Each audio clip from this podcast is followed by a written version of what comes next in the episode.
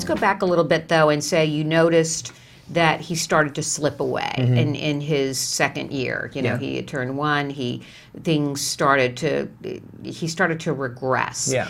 Um, at that point, what did you do? And did you, you you know you said you did have some some wait and see and you know let's see what's going on. How did you finally get the news and who finally gave it to you? And I Um, want to know how did Sharonda get you off of the the river in Egypt denial? Well, right. Well, um, we first went to our pedi- uh, um, our, our, our child doctor, and um, you know, she basically said, "Oh, there's nothing wrong with him." And this is when I guess you could say autism was still fairly new. Sure.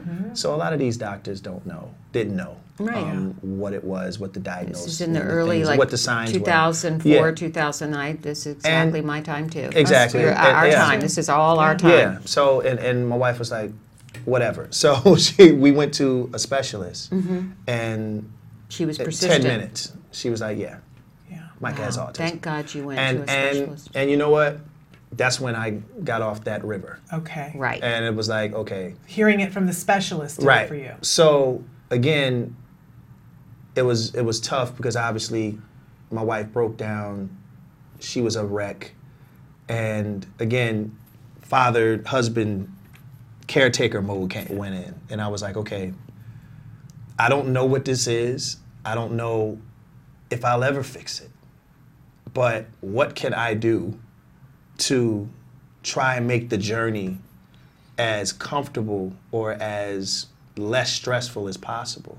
So I buried myself into my work. I went and I traveled and I did whatever I needed to do to make sure that whatever goes on that financially and you know comfort wise my family was at least Yeah. okay.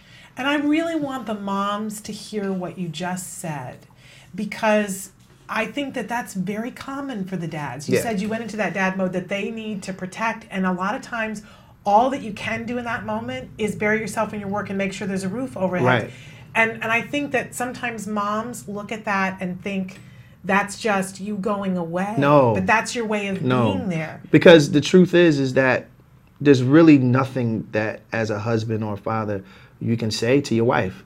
It's really not much you can say, like you know, because she's dealing with it in a in a certain way too. So all you can do is try to make it as easy for her as possible. At least not arguing about taking care of what needs to be taken care of for the child or other children if you have them. Yeah. So I, I wanted to at least make sure that that was okay while the emotional side was being worked out because that is something that none of us, you know, no nobody can tell another person how to grieve. You know, they have to do it their way. Yeah. So while they do that, you know, you do whatever it takes or whatever other necessities, you know, you, you have to take care of to make sure that those are straight and that she can go on eventually and and say, okay, I have to do this, you know, and, and, and now I can refocus on certain things or whatever. But you know, it took a few years for her to even admit to my other family members that my son had it. Like she was like telling me, "Don't you tell your your family. Right. Don't you tell. You know, I'm not telling my family either.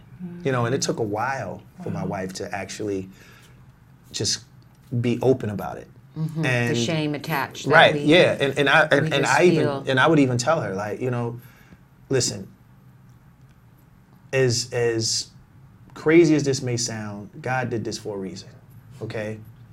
I said we have to make sure that we use this plight not only to help ourselves but to help other people. I said if opening opening up might actually help other folks mm-hmm.